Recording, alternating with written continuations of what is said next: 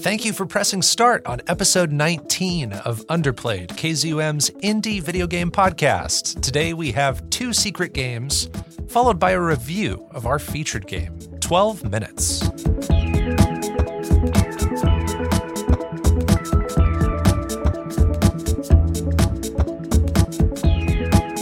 Here on Underplayed, we review indie games of all kinds, the games with small budgets but big hearts, the lesser known experiences with imaginative ideas. I'm Bopo, and joining me is my player two, Disco Cola. What is going on, Disco Cola? I not too much. Feel like uh, like we've done this before, maybe recently, but uh, we'll we'll go through it anyway. How are you, Bopo? I'm doing just fine, Disco Cola. Best night ever. Guess who just made dessert? Let me know when you're in the mood. Uh, those are, of course, references to 12 Minutes, our featured game this episode. You'll hear our review in the back half of this episode.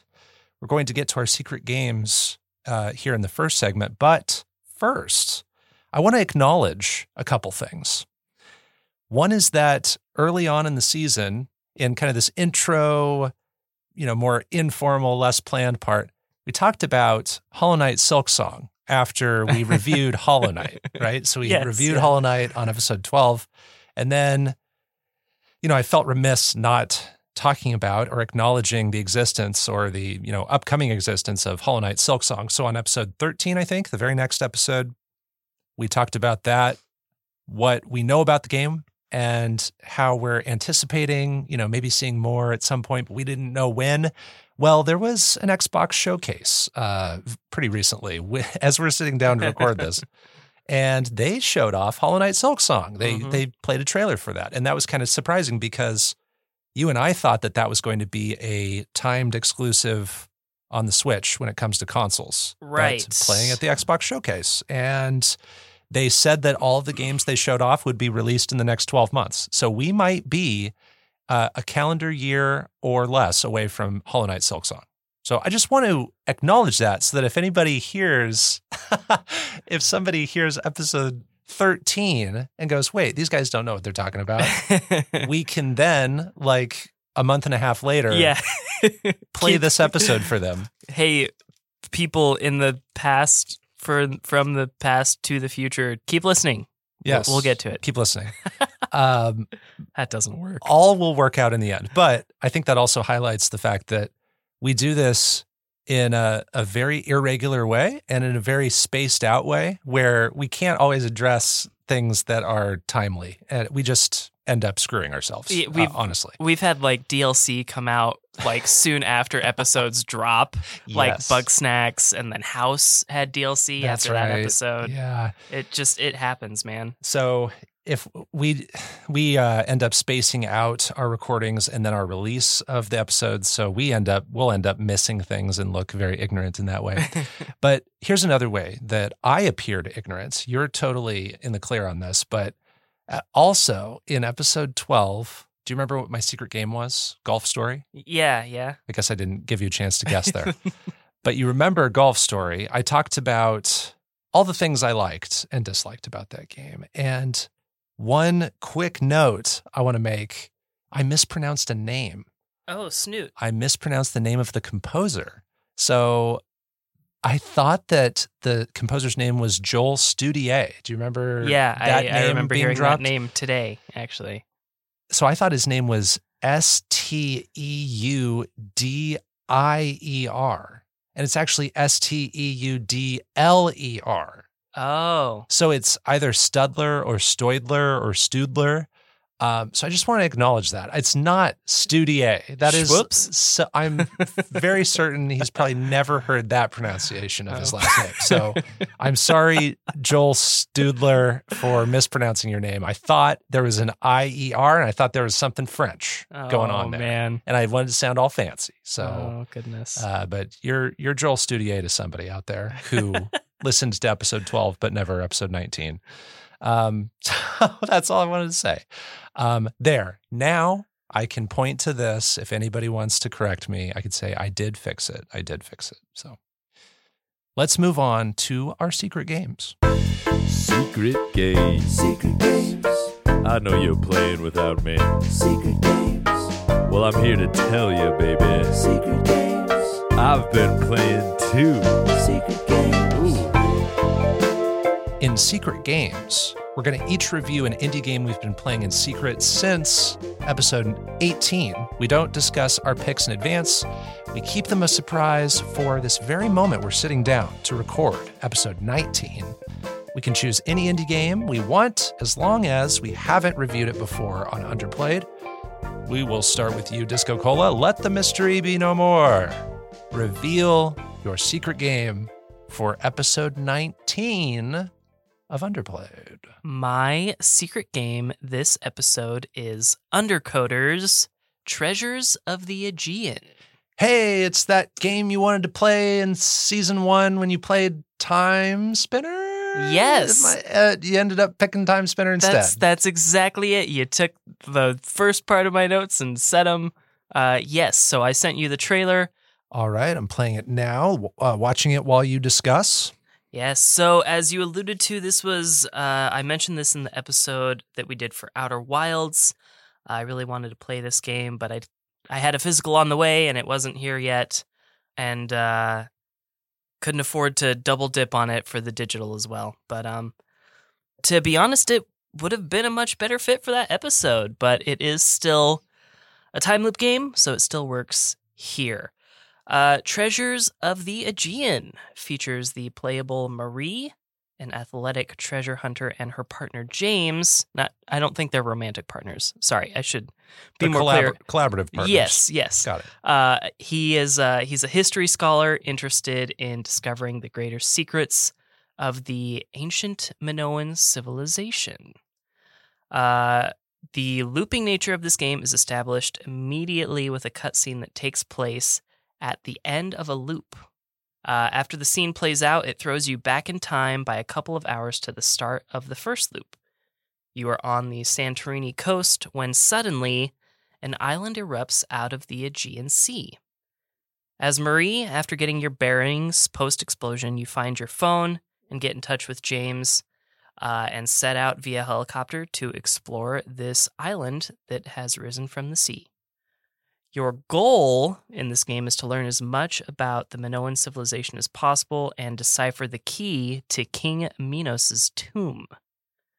Um, with the exception of the primary loop, uh, you land on a seemingly random point on the island, and from there, you have the length of the loop to find as many pieces of the puzzle as you can. Um, along the way, you can collect things that are called artifacts, and artifacts are part of a set number of different items that are from ancient civilizations uh, that ultimately, in game mechanics terms, add to the total time for each successive loop. So, unlike Outer Wilds, uh, where each loop is 22 minutes, you start the game with like a 14 minute loop, and based on how many uh, artifacts you've collected, you can get up to like I think 24 minutes um, per loop. So yes, the more of the artifacts you have, the more time you have to find all of the different secrets and how um, all of the greater puzzle works together. Each time you find sort of like a, a key moment or a key like piece of this greater puzzle, it adds itself to the what's called the prophecy on your tablet, and uh, that will help you in the next loop. Uh, so at the end of each loop, the island will begin to shake violently, and James will tell you that you have to evacuate. Uh, as you are leaving the island, however, Marie drops her tablet during the escape, uh, and once the island ultimately explodes, it takes half of the planet with it. And from there, the loop rewinds. Uh, and then before the beginning of the next loop, it shows that Marie's tablet lands in ancient Minos, travels through time. So, this is clearly why Minos was so advanced. Now, a lot of that probably sounds like spoilers, um, but this is all really just at That's the the- beginning that's of the the game. setup. Yeah, that's Wow. the setup uh, at the beginning. Um, but uh, yeah, beyond that, you have a massive, like massive map that gets roughly filled out as you go.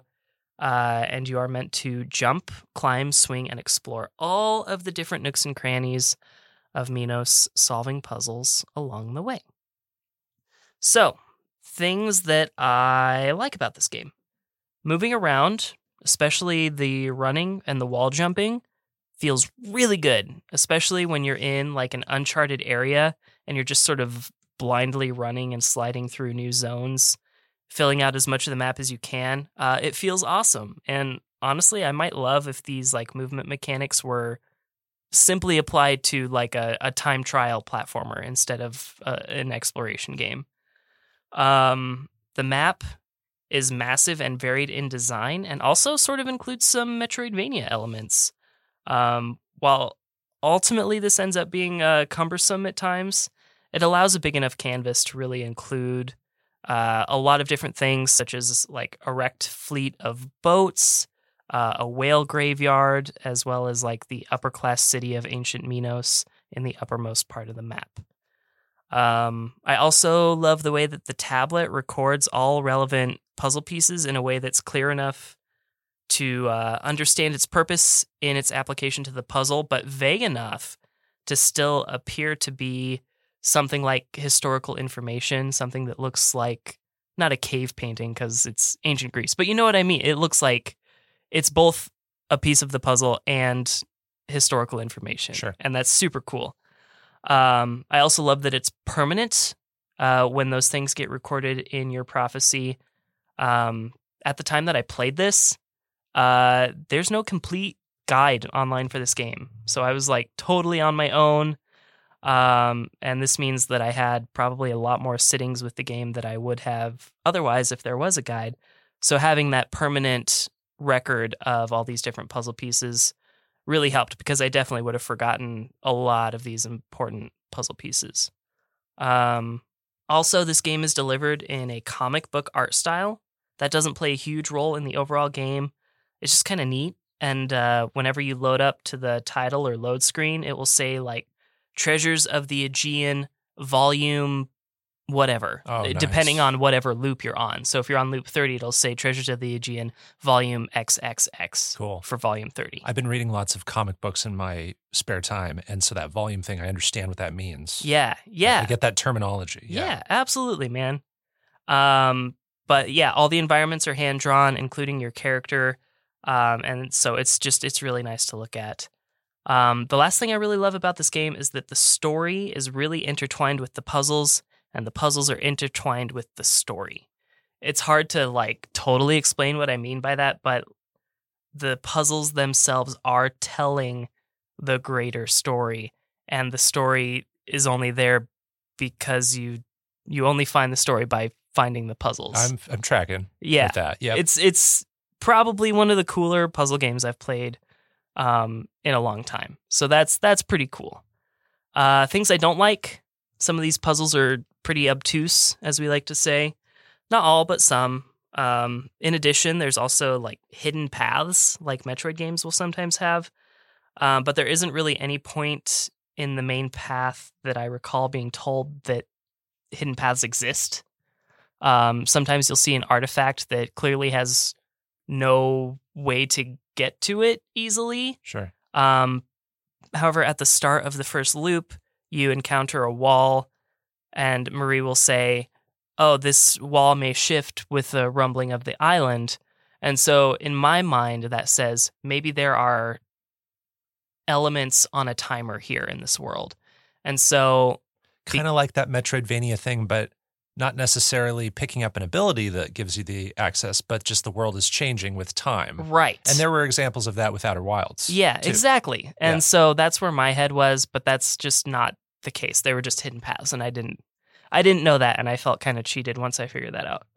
Um the physics in this game can be a little challenging to deal with.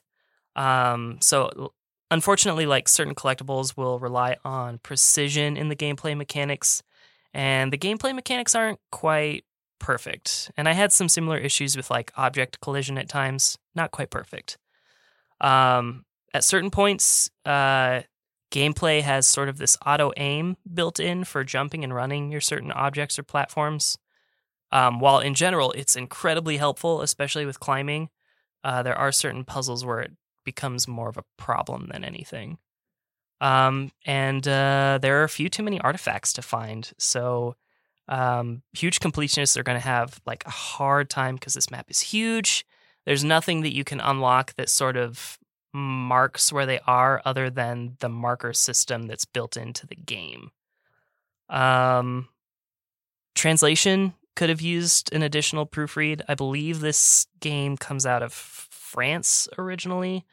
Um, so there there were a couple a few too many grammatical errors, I think. Um, but it also has me wondering like how how many games deal with this when they're translated from English, and I'm curious about how how well other games are translated around the world.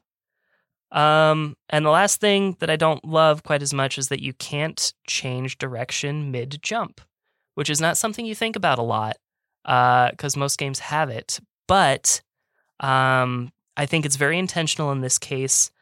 Uh, something I haven't mentioned yet is that you can take fall damage in this game. And this is something I actually really like about Treasures of the Aegean because it's very clear uh, through multiple layers of feedback when you've reached that threshold for taking fall damage. And it sort of creates a way for you to slow down just a little bit so you're not just totally blowing through the whole map. Um, but people that are experienced with platformers will have a hard time getting used to some of the jumping because you won't be able to change Mhm. direction. Um, but I, I do appreciate that they grounded you somewhat in reality, even though you're just this insane parkour master. um, but uh, not being able to change direction mid jump added quite a few seconds to some of my loops that I otherwise would have not had to deal with. Sure. And looking at the trailer, jumping is all over the place in this thing. I mean, it is central to Yeah, what you're It's doing. it's You're- like everything. you're jumping off walls, you're running and sliding, pushing, pulling things, and jumping on those things you push and pull. So yeah, yeah, it's nuts. Um, so yeah, Treasures of the Aegean has a lot to offer for a lot of different kinds of platformer fans. I don't think it executes any one of its individual elements to perfection, except for running, climbing, and sliding.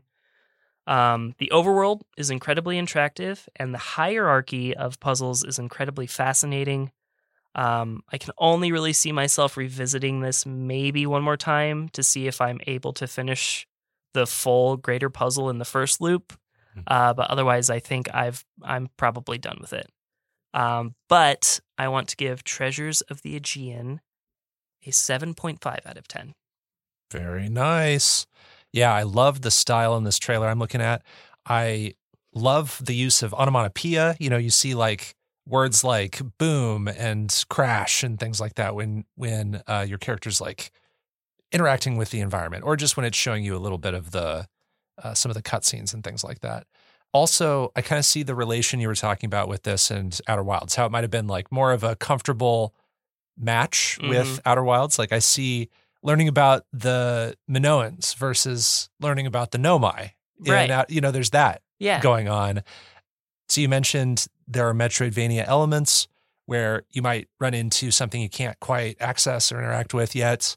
Are there good visual uh, markers for those kinds of things? Things that clue you in to revisiting a spot later once you have a certain ability or once a certain amount of time has passed? Yes and no. So you don't gain any ability. Well, that's not true. You do gain some abilities, but they don't. They're not puzzle based abilities. They don't help you traverse the world. Um. So everything that you can do, you can do from the start. There are some visual markers that indicate that, but they don't play a huge role. But the big like visual indicator is um, they still manage to find a way to do the Metroidvania thing where you are very in very distinct areas. And they do that a lot through the use of color. Um, so I mentioned the whale graveyard. Uh, so as long as you remember maybe something that you saw you couldn't quite remember how to get to, if you remember that it was near a bunch of whale bones, that clues you in as, to where to go. Um, or like the underground is very a very dark blue. Um, there's an area uh, in the middle of the map where all the rocks are pink. The use of different colors uh, and certain uh, environmental pieces help you remember how to go, where to go back to, if you can sort of visually remember what you were looking at when you found that obstacle. Very nice. Well, it seems like Treasures of the Aegean has a great mix of a lot of the genres you and I enjoy, like puzzling, uh, Metroidvania stuff, action adventure, platforming. Like this sounds like something I would maybe like to check out. So, um, did you say the platforms? No, uh, I played the physical PS4 edition distributed through Limited Run Games. Uh, Treasures of the Aegean is also available on PS5, Switch, Xbox One, Series X and S, uh, and PC. Well, very nice. That's Disco Cola's secret game, Treasures of the Aegean. It's time for my secret game. And our two secret games might have a little bit more in common than I was expecting, actually. I try to pick something that's different than our featured game. So I picked a 3D side scrolling runner that was released last year, but I see so much running and jumping going on in your game that, wow, this might have surprise synergy here. My secret game is Aerial_Knight's Never Yield. Ooh, I have I have actually heard of this. Perfect. So uh, I've got the trailer here. I'm going to check it out Okay. while you're talking. So this came out last year. It was developed by Aerial_Knight, uh, hence the name. Uh, Aerial_Knight is the pseudonym of Neil Jones, and I believe it is Neil's first game. And it was published by Headup Games. I'm going to read the game synopsis from the Steam storefront. Quote, Survive a futuristic Tokyo style Detroit in this 3D runner that tells the story of Wally, who has uncovered the evidence that can change his city forever. Explore a game world with a dope-tastic soundtrack featuring the authentic sounds of Detroit artists. End quote. So in this game, you're playing as Wally, who seemingly breaks out of some kind of a containment center and he's running from robots. And it also seems like Wally is an android or maybe an experiment subject of some kind, but it's not Hmm. totally clear. I might be reading into it a little far. But the story is completely wordless. You're just watching these very, very brief cutscenes. So, what I told you in that game synopsis from Steam is actually more story than the game gives you. So, Ooh. a lot of this I'm reading into. Love it. As you run through these 13 levels, uh, you get to see a nice futuristic Detroit with various obstacles, and you have to jump over, slide under, or even sprint through all the obstacles that range from glass windows, uh, fences, mines. There are big exploding tanks, uh, vehicles that pursue you on the road, and there are checkpoints sprinkled throughout all the stages. What's interesting about this is the entire game can be controlled with one half of a controller. If you're using, uh, let's say, you know, a dual sense on the PS5, you can just use the D-pad or you can just use the face buttons uh, because all of the actions are just four inputs. It's that mid jump, high jump, slide, or sprint. That's really all you're doing. Um, and then after most stages, you unlock a costume that you can dress Wally in. There are three difficulties normal, hard, and I believe insane. And the story, like I said, is very minimal, completely wordless, happening in brief moments between the stages. Uh, you can unlock a handful of bonus stages that give more difficult challenges. And there was recently DLC for this game as well uh, called Da Update that adds an endless mode that has you running around a gymnasium, um, evading a random assortment of obstacles. What I liked most about Aerial_Knight's Never Yield, far and away, was the soundtrack. Uh, the soundtrack has an awesome mix of hip hop and jazz. I feel like the soundtrack is what gives this game its energy and its style. And it's even something that I've gone back and listened to outside of the game. So that's how I know that it's going to be among my favorite soundscapes of season two. yeah. And so I have to give big props to Daniel Wilkins and Neil, uh, the main developer of this game, who collaborated on the soundtrack for this. Uh, and it's a game you can enjoy no matter your experience level. That's another uh, thing I would shout out about this game. If you're someone who is not very talented at fast reaction times, you could play this on normal um, or even hard, and the game will give you some really nice slow down effects before obstacles that allow you time to react. hmm Um, and I actually played this game in its entirety at first on normal because I knew I could complete all of the trophies on normal difficulty. So I thought, why give myself that extra challenge? Hard's probably going to be way too hard for me. Mhm. And I actually found normal to be very, very accessible. And I ended up playing this game twice because I did 100% on the trophies on both the PS4 and the PS5 version. Wow, look at you. Um, so when I did that second one, I did the hard mode, and I thought that was a really great balance. And the game also gives you really nice color coded cues about what obstacles are coming up. So if there's an obstacle that requires you to do the high jump, it will flash a little red symbol on your screen. Red is the color that you associate with that kind of jump. And then blue is the color you associate with sprinting. And purple, I believe, is the color you associate with sliding under things. So um, you learn that language very quickly. You know what to look out for. And some of that more challenging content for skilled players is there. If a lot of this sounds a little bit too easy or accessible, um, there is challenge in this game, and it is quite hard if you want it to be.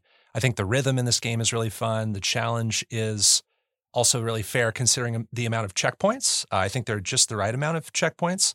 And I think what's inherently cool is the bright and futuristic visual style of this Detroit as well.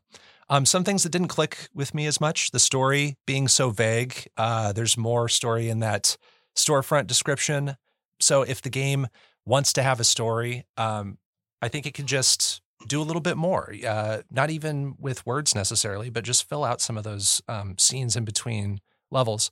There are some levels after which you receive a cutscene, and I swear the cutscene is less than eight or 10 seconds. I mean, it is brief and Okay. there's not a lot going on in that. So Mhm. why why have that? I, I ask.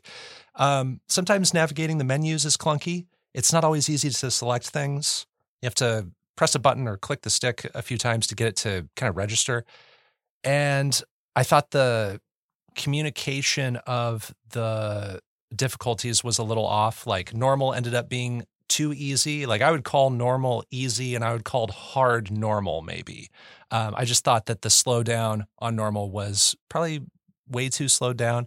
And then uh, something that's kind of odd that was really jarring a few times was there was this incredibly loud buzzing sound when I would die sometimes. There's some audio glitch where my speakers would just blast sound at me for Oh. a few seconds until I hit restart or something like that. So that was a little off and It's not every time? not every time. Oh, okay. You don't know when it's going to happen. And that happened on the PS5 version. I can't remember if it happened on both PS5 and PS4, but it happened on the PS5 version. Um, but overall, Aerial_Knight's Never Yield. I think it's a fun arcade experience uh, for an afternoon. If you want to sit down and just knock something out, it's a pretty short experience. And I recommend you try out a few of the difficulties to narrow down what will be most fun for you. Um, it's got an amazing soundtrack. It clearly has a style. Uh, but if you're looking for a story, this is quite bare. I'm going to rate this a seven out of 10. And Cool. it's playable on PC, Mac, iOS, Android, Nintendo Switch, PS4, which I played on it after my initial playthrough, PS5, which is what I played it on uh, for my initial playthrough, Xbox One, and Xbox Series X and S. So tons Everything. of everything. Everything. I should have just said everything. Um, so yeah, Awesome. Uh, yeah, looking at it, I totally see why um, you're you're drawing comparisons to the Treasures of the Aegean movement. This is essentially what I'm talking about when I'm th- when I'm saying like, if Treasures of Aegean was just did the movement, st- it's essentially this game. So what I'm saying is, Yeah. I want to play this game. yeah, I think you'd have fun with it. I, think, I a lot of would too. it. I think it looks awesome. and um, and it's instantly understandable. I like that too. You know, four buttons. You can put the controller in somebody's hands, um, even if they haven't really heard of the game. They can just kind of start playing it. So Mhm. that's another strength to it. playing with one hand is actually something that uh, I wish I could do more of. Now that I have to like hold an infant. Hold a baby and hold a controller. You should yeah. record yourself doing those two things at the same time with Aerial_Knight's Never Yield.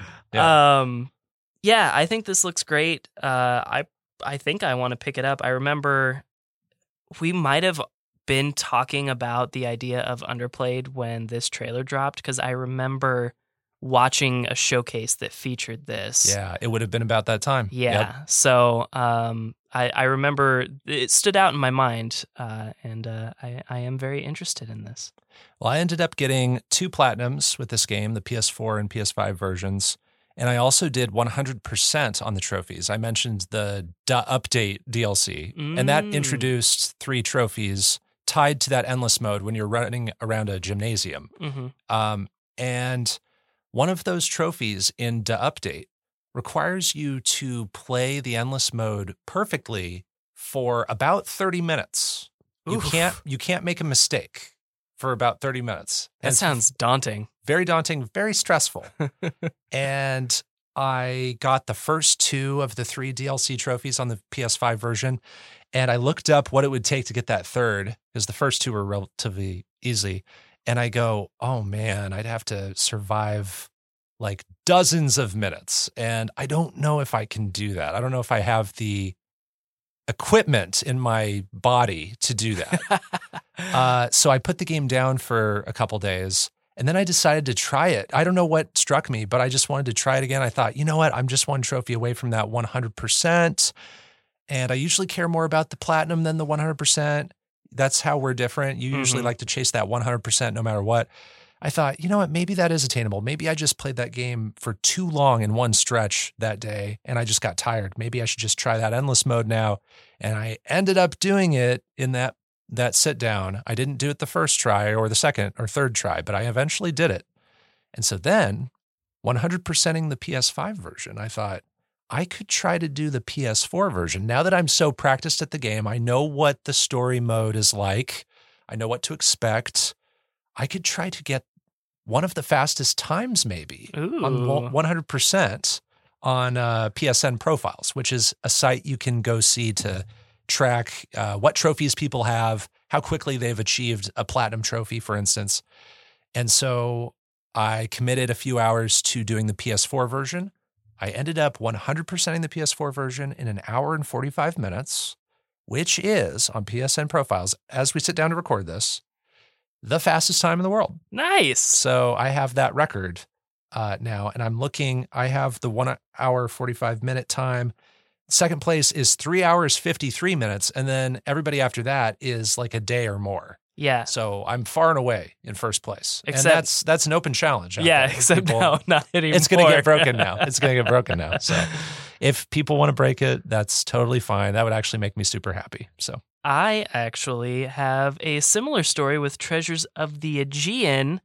Um, now, also on PSN profiles, uh, there's there's something that that you call stacks. There's different Yes. stacks. Um, Treasures of the Aegean has a lot of those uh, because of its wide international release. okay.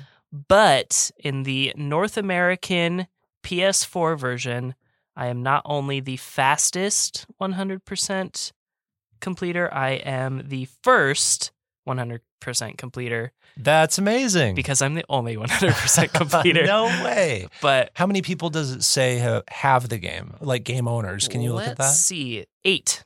Wow, that is a super unknown game. Yeah. That's a super unknown game. It Might unknown be game. our most underplayed game. It might be. um, I think the only other one that low might be like Balthazar's Dream. Yeah. But that's super obscure, dude. I like it's I think the European um stacks have a few more players. Uh but Okay. yeah, super obscure and I don't know why because it's solid, you know. Yeah. It got a physical release too and like all the people that were watching the physical release were like, "Oh, this looks pretty good." Wow. I don't know. Well, we might have another additional bonus discussion uh, about trophies with 12 minutes because I also chased a really fast stack of those trophies uh, the past few weeks. So Getting those fast stacks. those fast stacks. So that's a good segue. Uh, those are our secret games Treasures of the Aegean and Aerial_Knight's Never Yield. Let's move on to our review of 12 Minutes. It is our featured game.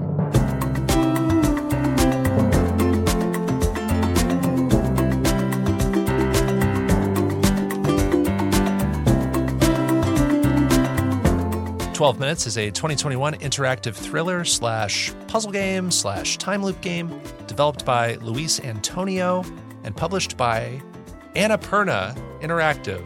Oh. oh. Never heard that name before. Who's that? I'm going to read the game synopsis from the Steam storefront. Quote, an interactive thriller about a man trapped in a time loop featuring James McAvoy, Daisy Ridley, and Willem Dafoe. End quote. I actually think that's a pretty terrible That's synopsis. not very and not encompassing at all. No. But I think what it does highlight is that uh, this game is very sensitive when it comes to spoilers. And I think it's being very light with its story synopsis so that people go into this thing as fresh as possible. And I Mhm. know lots of people spoil themselves on what's going on in 12 minutes, or people have heard a little bit more of an expanded synopsis going into this thing. And that's what interests them. Maybe they hear about what the construction of the time loop looks like. Maybe they learn about what the first loop uh, contains as far as events. And so we will talk about a few of those things. And here's the moment where I would remind listeners for these kinds of story heavy games where spoilers are very likely, even on minor things.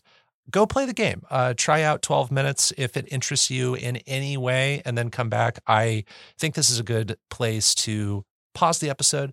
But if you want to keep listening, we're going to set up the game a little bit more, but not spoiling that much. And overall, we're going to keep all the big twists in this game a secret. We're not going to spoil those things. Oh, we're not. So we're going oh, to- Okay. We're going to allude to things very vaguely.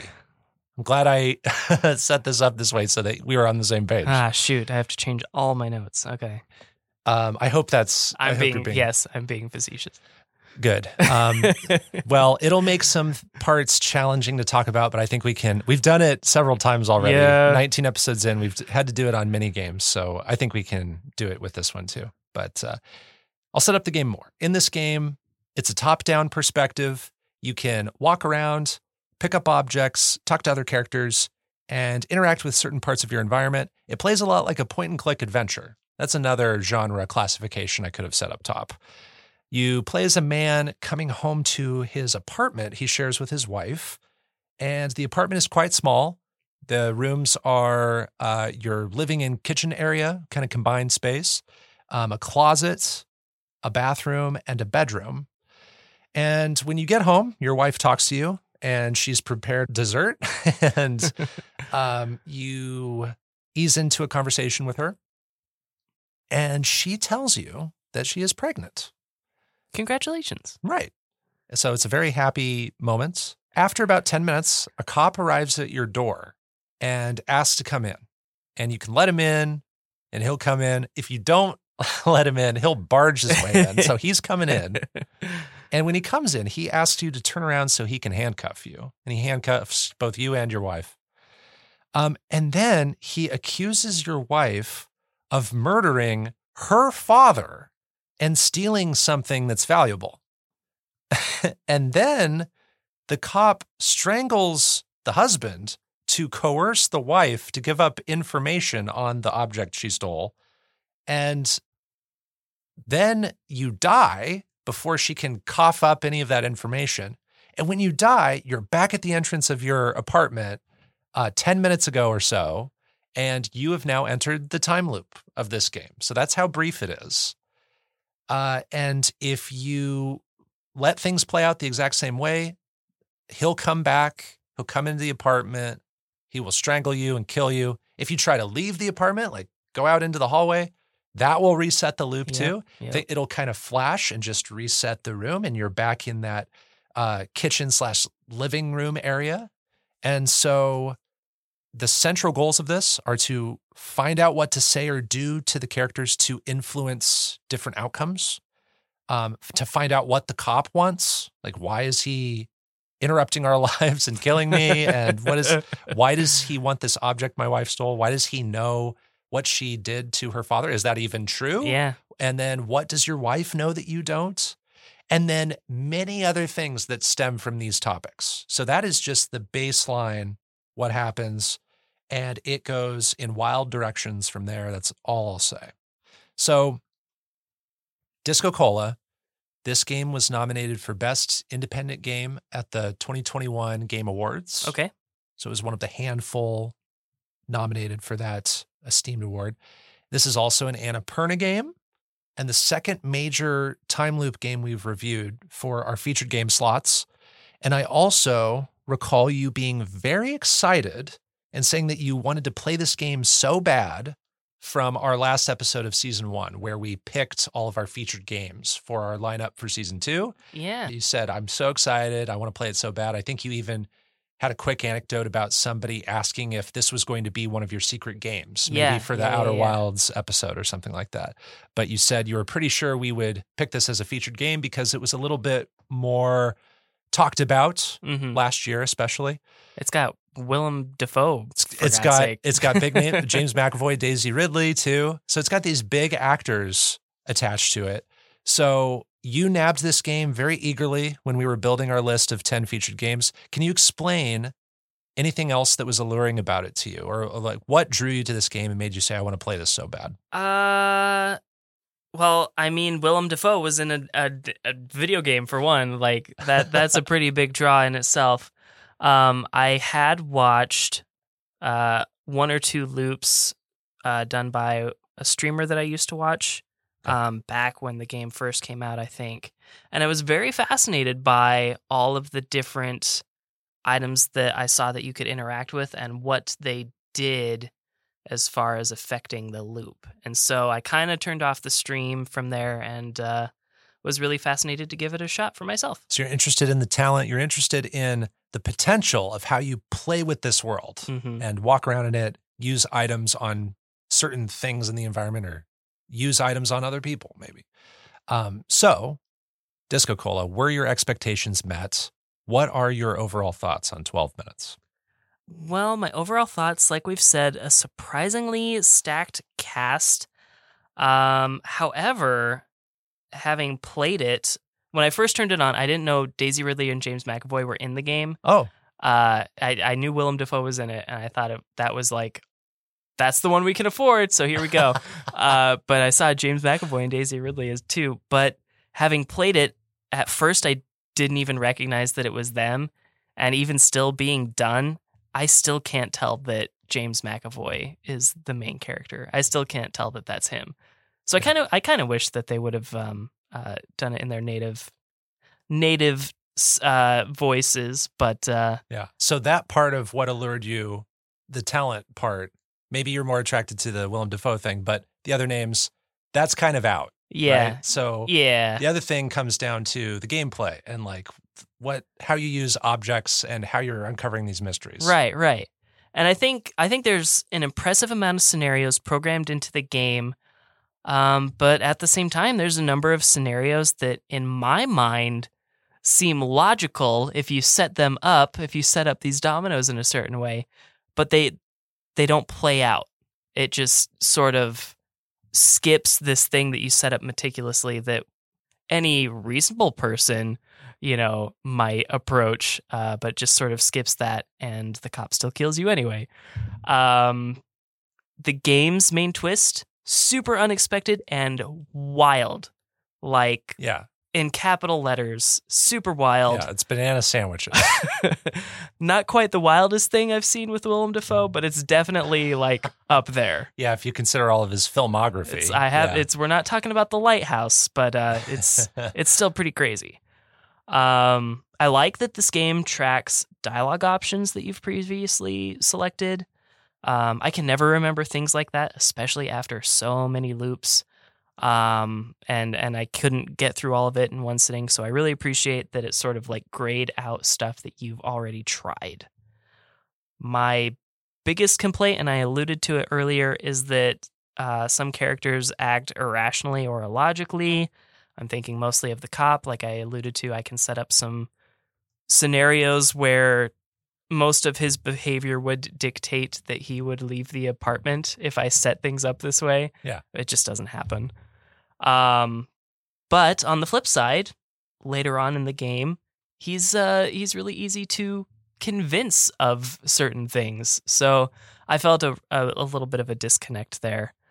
And as as I was writing my notes, uh, I did start to think that it worked a lot like a one room play, which Oh. is something that we've established in the past on the show that I dislike quite a bit.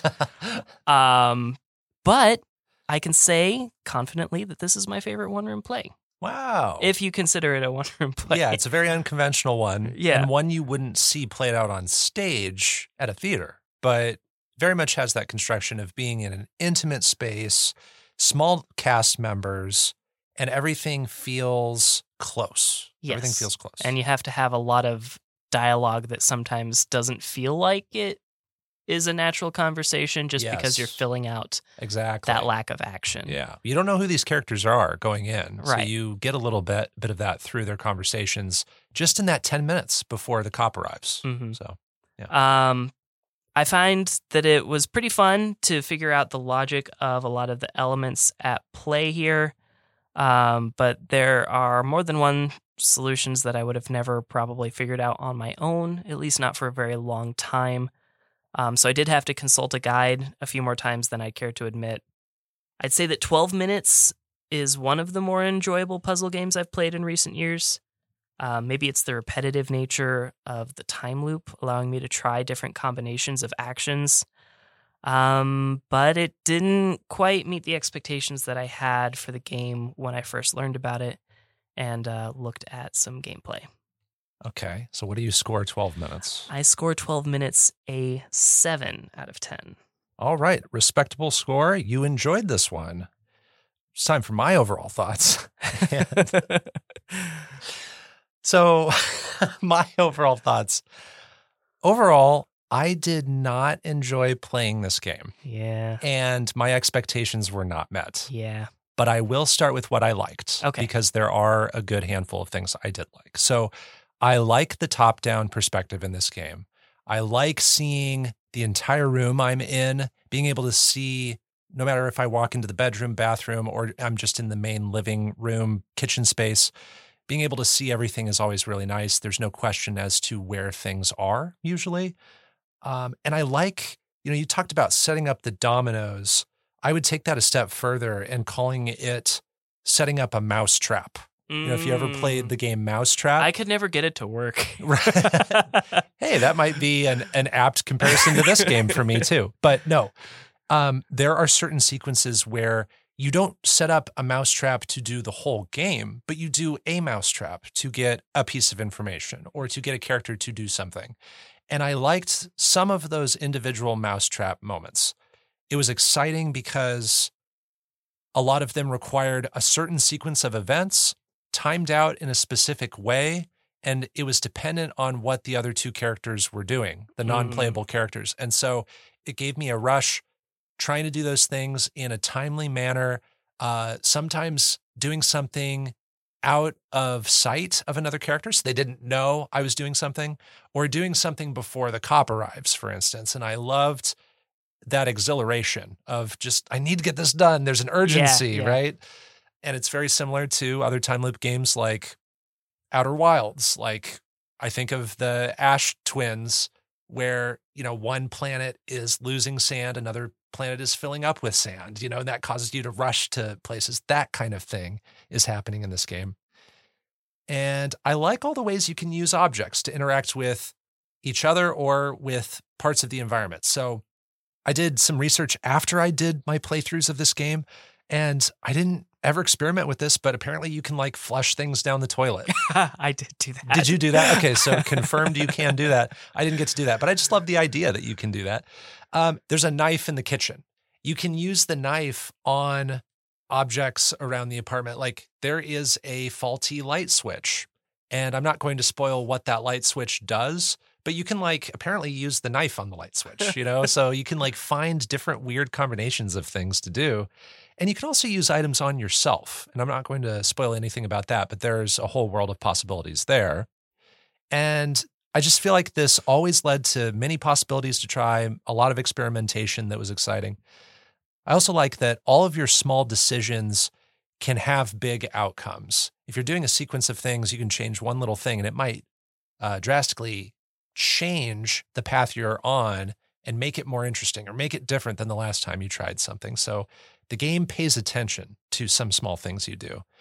And like you said, I think this game does a thing that's necessary in time loop games, which is let my character hold on to information.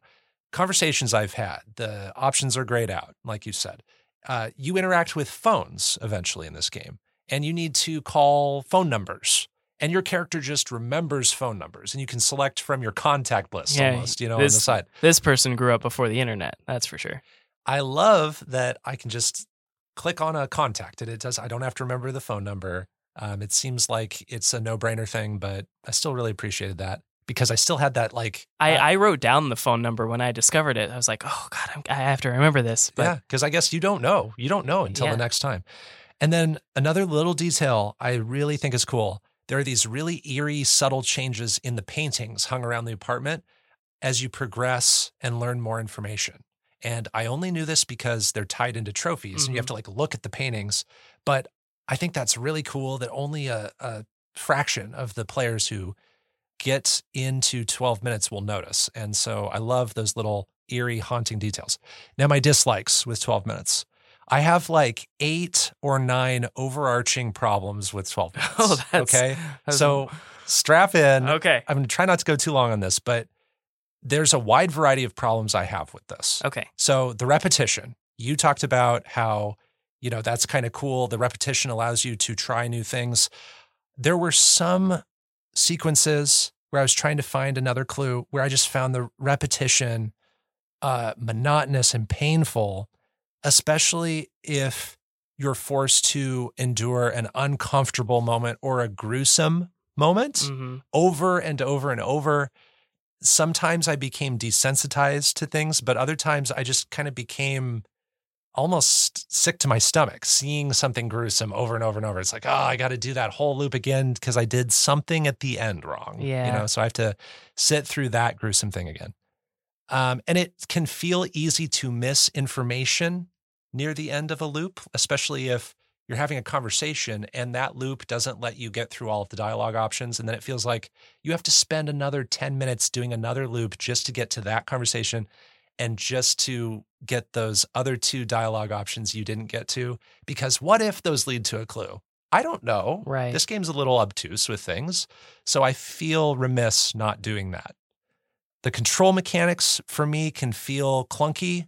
I felt like the movement was delayed in a weird way. Yeah. Uh, I'm I played this on PS4 and PS5, so I don't know what was going on, but I felt like I would input an action and it would just be a little bit too delayed.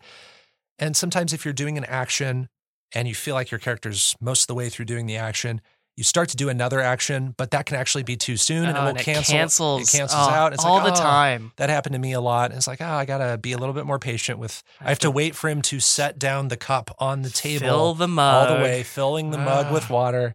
Just a little, a little too long on that stuff. And then on the story, uh, the twist, the big twist. There are lots of twists in this game, but the big, big twist I found very off putting um, because it's a very taboo thing. It's a very crazy banana sandwiches thing. And it's okay for the game to have that, but I feel like it doesn't earn it and it doesn't reckon with it in a way that I found satisfying. I feel like the game introduces this crazy thing and it has this responsibility to reckon with it, indict it, talk about it, address it. And um, it just doesn't do that. I feel like it shocks the player for shock's sake. I agree. And so I just wish that that twist happened in a more meaningful way. And I think it could have been more meaningful with a really satisfying ending, but I feel like the destination in this game kind of sucks. I feel like it kind of sucks. Uh, it was not this grand thing that I felt like this game was building up to that I thought it was. So, um, and then, you know, on all those mouse traps that you're building, the game isn't about building the perfect mousetrap, but rather building all these smaller mousetraps. And I didn't always know when I should move on to the next mousetrap. Mm, You know what I mhm. mean? And this might be more of a me thing, but I would become crippled with indecision. You know, it's like, should I keep doing this sequence of events to make the cop do X thing and make my wife say Y thing? Should I keep trying to do that but change one little thing? Or should I try to invent a whole new mousetrap? And I don't know what's best. I don't know. I don't know how the game fixes that. I think that's kind of a me thing and the game thing. Well, I I feel the same thing on the first like two whole sittings of the game, I was stuck pretty much doing the same sequence of events because I Mhm. I thought I was onto something and that this would ultimately lead me to the conclusion because I was getting very far in the loop before Mhm. I was killed. And so I thought, this is the right path. And I was stuck on that for a long time. And ultimately, there's just way more to do. Yeah.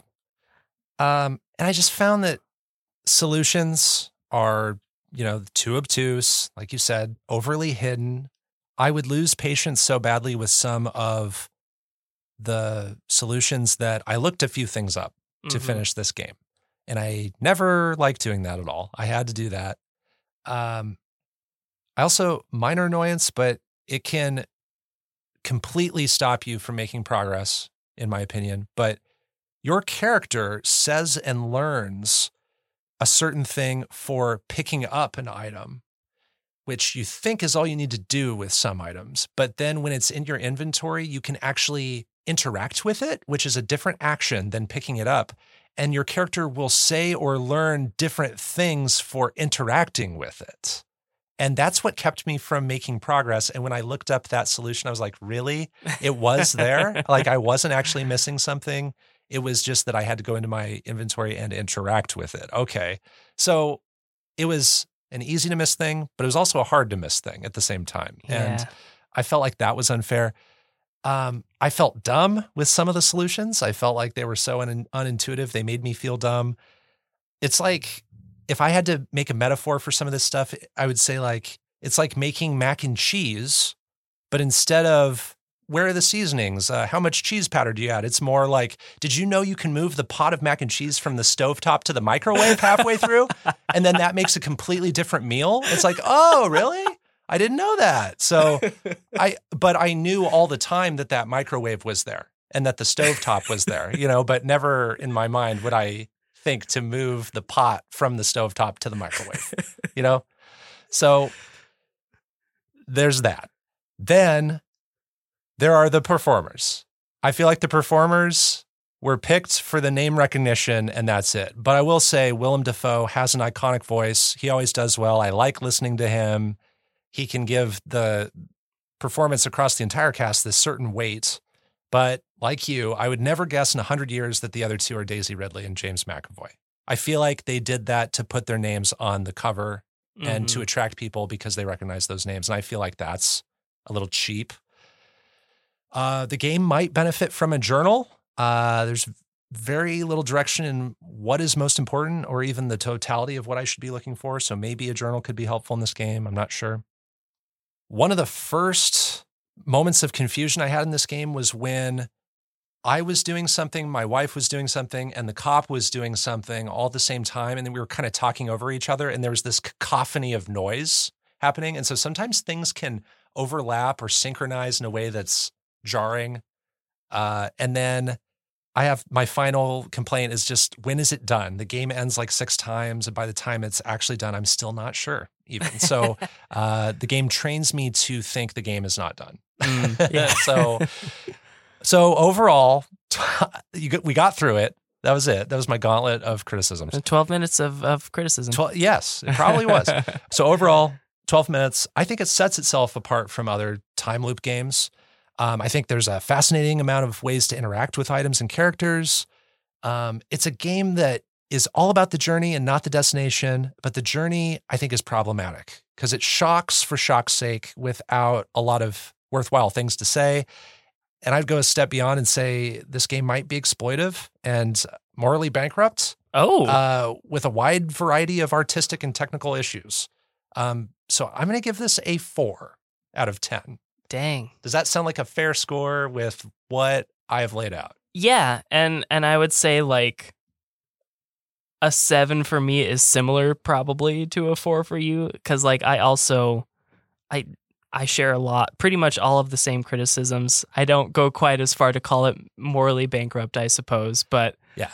uh, yeah, I share a lot of the same criticisms. I didn't have a lot of fun, unfortunately, but I was still impressed by certain things, which is probably why it's more of a seven instead Yeah. of like a 5.5 for me. It is certainly unlike other things we've played. Yeah.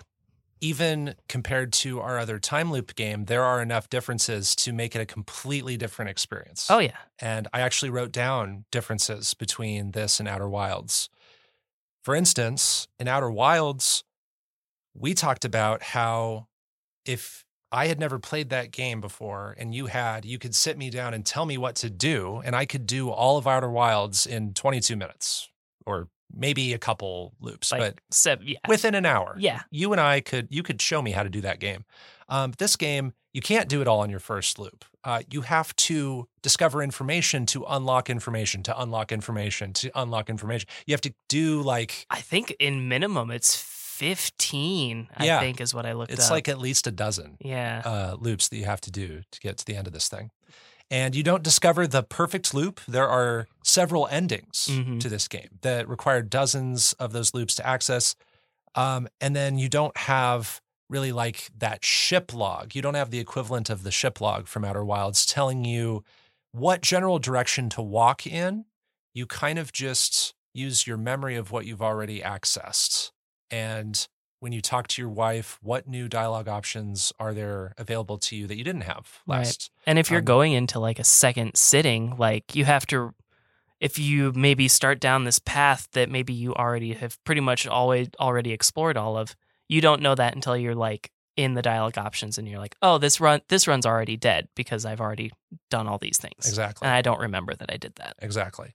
And there isn't as much of an excuse to kind of blindly give up the path you're on and just go in a completely wild, different direction because you're in this small apartment. And once you kind of start down a path, you're kind of committed. That's your loop for that time. Whereas in Outer Wilds, if I go to a planet and I'm trying to get to the Tower of Quantum Knowledge and I can't figure out how to get up there on Brittle Hollow, well, there's like there's 14 other places on Brittle Hollow I can go try in the next like seven minutes before the sun supernovas. Mhm. So, hey, I can at least try to sa- uh, salvage something here. So, um, one moment that I thought was a great combination of moments and emotion was the playthrough for the Groundhog achievement slash trophy. And this has you playing out the perfect date with your wife. hmm And I thought that that's where this game was firing on all cylinders. I thought that's where the game was expertly telling you how to set up the game so that the cop doesn't interrupt your life, um, how to have the perfect conversation with your wife. The music happening in that scene is beautiful. Even though you're not interacting with the cop in that loop, you're hearing what's happening on his side still, uh, Mhm. being as vague as possible with talking about it. So I thought that that moment to moment was very well paced and allowed you to see a broad range of things. Um, so I was wondering, was there a kind of loop that you enjoyed doing? Again, being kind of vague with spoilers, but is there a way to talk about that? Well, yeah, I would say so. There's one, it, it doesn't include any of the endings, but when I was talking about being stuck in a rut, essentially, of trying to do the same thing over and over and over again, part of it, I suppose, is because I liked all of the way those different pieces interacted. Um, and so just like figuring out what small details maybe I can change during this dessert dinner uh, that might change what happens with the cop in a little bit. Um, and so I I liked how all of those different elements uh, and and some of the stuff that you bring in from again trying to be vague but kind of gives it away from bring in from the bathroom it, some Sure. of those elements Yes. um, and how that all plays out. I got stuck in that rut because I found it very fascinating and interesting. Um, and uh, it was one of the I, I saw a part of that loop when I saw that streamer playing. I was like, oh, wow, this is very like trying to figure all this out. This this you know digging deep into the uh, way the different elements work yeah. that part was the part that I enjoyed the most about the game. Uh, but that kind of loop was where it did most of that digging into the game mechanics. Yeah. Some interesting moments are when you put yourself into another character's shoes about what logically they would react to. And you said sometimes that works in a way that's intuitive and sometimes it doesn't. He just, Yeah. the cop will just ignore things. But yeah, that was I would often take all the items I had available that I knew were in this apartment, and I would just mentally go through a list of matching up those items to other items, and then also then all of them to my wife, and then all of them to the cop. And then if I get this kind of reaction out of my wife, then if I show the cop this thing, does that do I get a different outcome there because I showed my wife this item 1st Mhm. You know, so I it, I did all of those combinations in my mind, and that was really fascinating. And then there are certain things you just do at a certain time in the loop to get certain things to trigger or activate or not activate. And one of the things that I missed, and again, we've been dancing around spoilers. This is a little bit more spoilery as far as like what you can do in the game, but still very innocent in the grand scheme of things. When you get home, there's that closet that you can open and you can go into and find a phone in there and you can go in and like close yourself in the closet. Mhm. And I found that out early that you can go in the closet, close yourself in. But what I was stuck on for way too long was when you get home, I didn't realize you can shut yourself in the closet immediately and your wife is in the bathroom with the door closed. She won't know you're home if Mhm. you're in the closet with the door closed. I didn't figure that out you know, but I figured out way more crazy, weird things than that. And so that was the thing that made me feel dumb. It's like, oh, that's probably what tons of people try on their second or third loop Mhm. is hiding yourself in that closet. I didn't do that for a long time. You didn't? Yeah. Okay. Was there anything else that comes to mind that's like, oh, I should have figured that out sooner? actually discovering one of the phone numbers um i did it wrong the first time um cuz like i took the phone that i needed um but i didn't do anything with it i didn't do what i needed to do to lock that number in Gotcha. so Yeah. um i felt pretty stupid Yeah. And Uh, once you've interacted with that, you just assume, oh, that's, I've exhausted all possibilities. yeah but Yeah. there's more to it Yeah, Yeah. for sure. And then some objects are red herrings. There are some objects you never need to interact with, right? So I'm, ass- I'm this is another kind of minor spoiler, but in the kitchen area, there's a knife. You never need to touch that knife. You don't need to touch that knife. It's one of the first things I experimented with. I used that knife in every way I could think of, but you actually don't need to touch that knife to get all the endings and to get the platinum on PlayStation. So I thought that was interesting. Um, when you pick up a phone, you know, one thing I thought of is what if I call 911? i did that I did that. You don't ever need to do that. You don't ever need to call 911, which is interesting too. So response times are way too yeah. way too long. You're you're dead before it matters. Yes. Um, and then I guess I just had one quick observation that I thought was interesting. These people don't have a TV. Well, yeah, they don't have a TV. they're they're a special kind of cable cutter. Yes, they they go all the way with that. So, um, yeah, I think that's about all I had on this one. Um, again, it's a very fragile game when it comes to spoilers. So, for people who stuck it out and are maybe still interested in the game and uh, listened to our thoughts, I hope we didn't spoil too much. Um, I think there's a lot still that would surprise you if you went and played 12 minutes. And even though I didn't give it the most glowing review, I'd still encourage a lot of people to check this out. If you like experimental stories, if you like time loops, um, if you like unraveling mysteries, I think there's a lot in here that will give you some enjoyability.